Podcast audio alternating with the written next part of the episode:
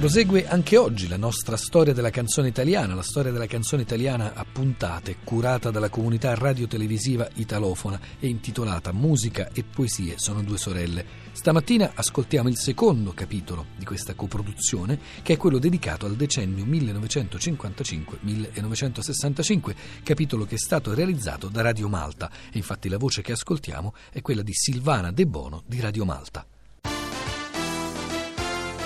Musica e poesia sono due sorelle. Una coproduzione della comunità radiotelevisiva italofona per la settimana della lingua italiana nel mondo. E qui da Malta vi parla Silvana De Bono che col professor Giuseppe Brincat getta un occhio sull'uso dell'italiano a Malta tra il 1955 e il 1965. La connessione letteraria italo-maltese risale al Medioevo, quando l'italiano usato fu quello siciliano. L'arrivo dei cavalieri gerosolmitani a Malta nel 1530 introdusse a Malta l'uso dell'italiano della Toscana. Un filo comune unisce queste due epoche e trascorre i secoli ed anche il dominio inglese dell'Ottocento a Malta.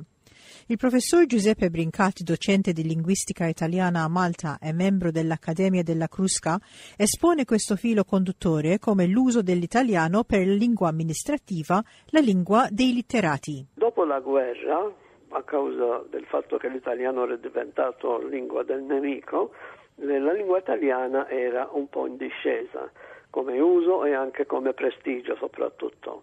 Tutto questo però cambiò quando arrivò qui la televisione italiana. La RAI fece riscoprire un'Italia diversa da quella dipinta dalla propaganda prebellica e così l'italiano, la lingua italiana è ha assunto un nuovo uso, non era più la lingua di cultura, non era più la lingua dell'amministrazione, ma divenne la lingua dell'intrattenimento. L'immediato dopoguerra portò fra i maltesi la nascita di una vera e propria identità nazionale. L'italiano e l'inglese, in competizione fra di loro anche prima della guerra, divennero più accessibili per la introduzione dell'educazione obbligatoria e la susseguente proliferazione dei libri. Ma qui la generazione più abituata a scrivere in italiano stava scomparendo.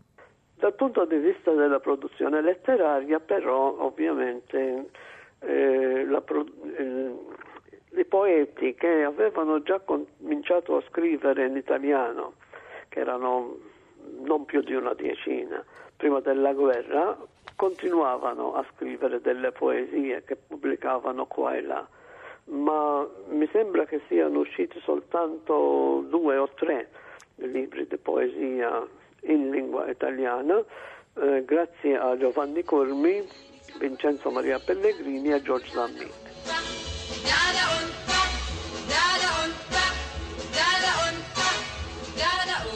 Ma il decennio fra il 55 e il 65 portò in ribalta un altro tipo di italiano, quello cantato da Modugno nel blu dipinto di blu e da Beniamino Gigli che cantava le serenate per la mamma.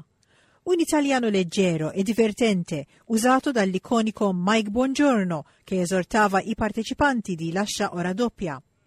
Un italiano seducente per quei tempi, con accento tedesco delle gemelle Kessler. Così i nostri connazionali, me compreso ovviamente, che allora avevo 15 anni, eh, si, affe- si affezionarono a programmi di tipo popolare come Sanremo, Canzonissima, i vari quiz di Mike Buongiorno e soprattutto il calcio. Questo ovviamente diede una spinta alla lingua italiana che vide eh, il numero degli allievi che sceglievano l'italiano perché a si usa non soltanto studiare l'inglese e il maltese che sono obbligatori ma anche una terza lingua. Ovviamente il, la terza lingua questo, per, per, queste condizioni eh, divenne l'italiano. Volare. Oh,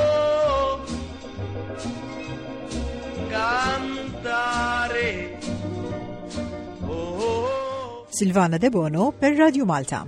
Nel blu dipinto di blu, felice di stare lassù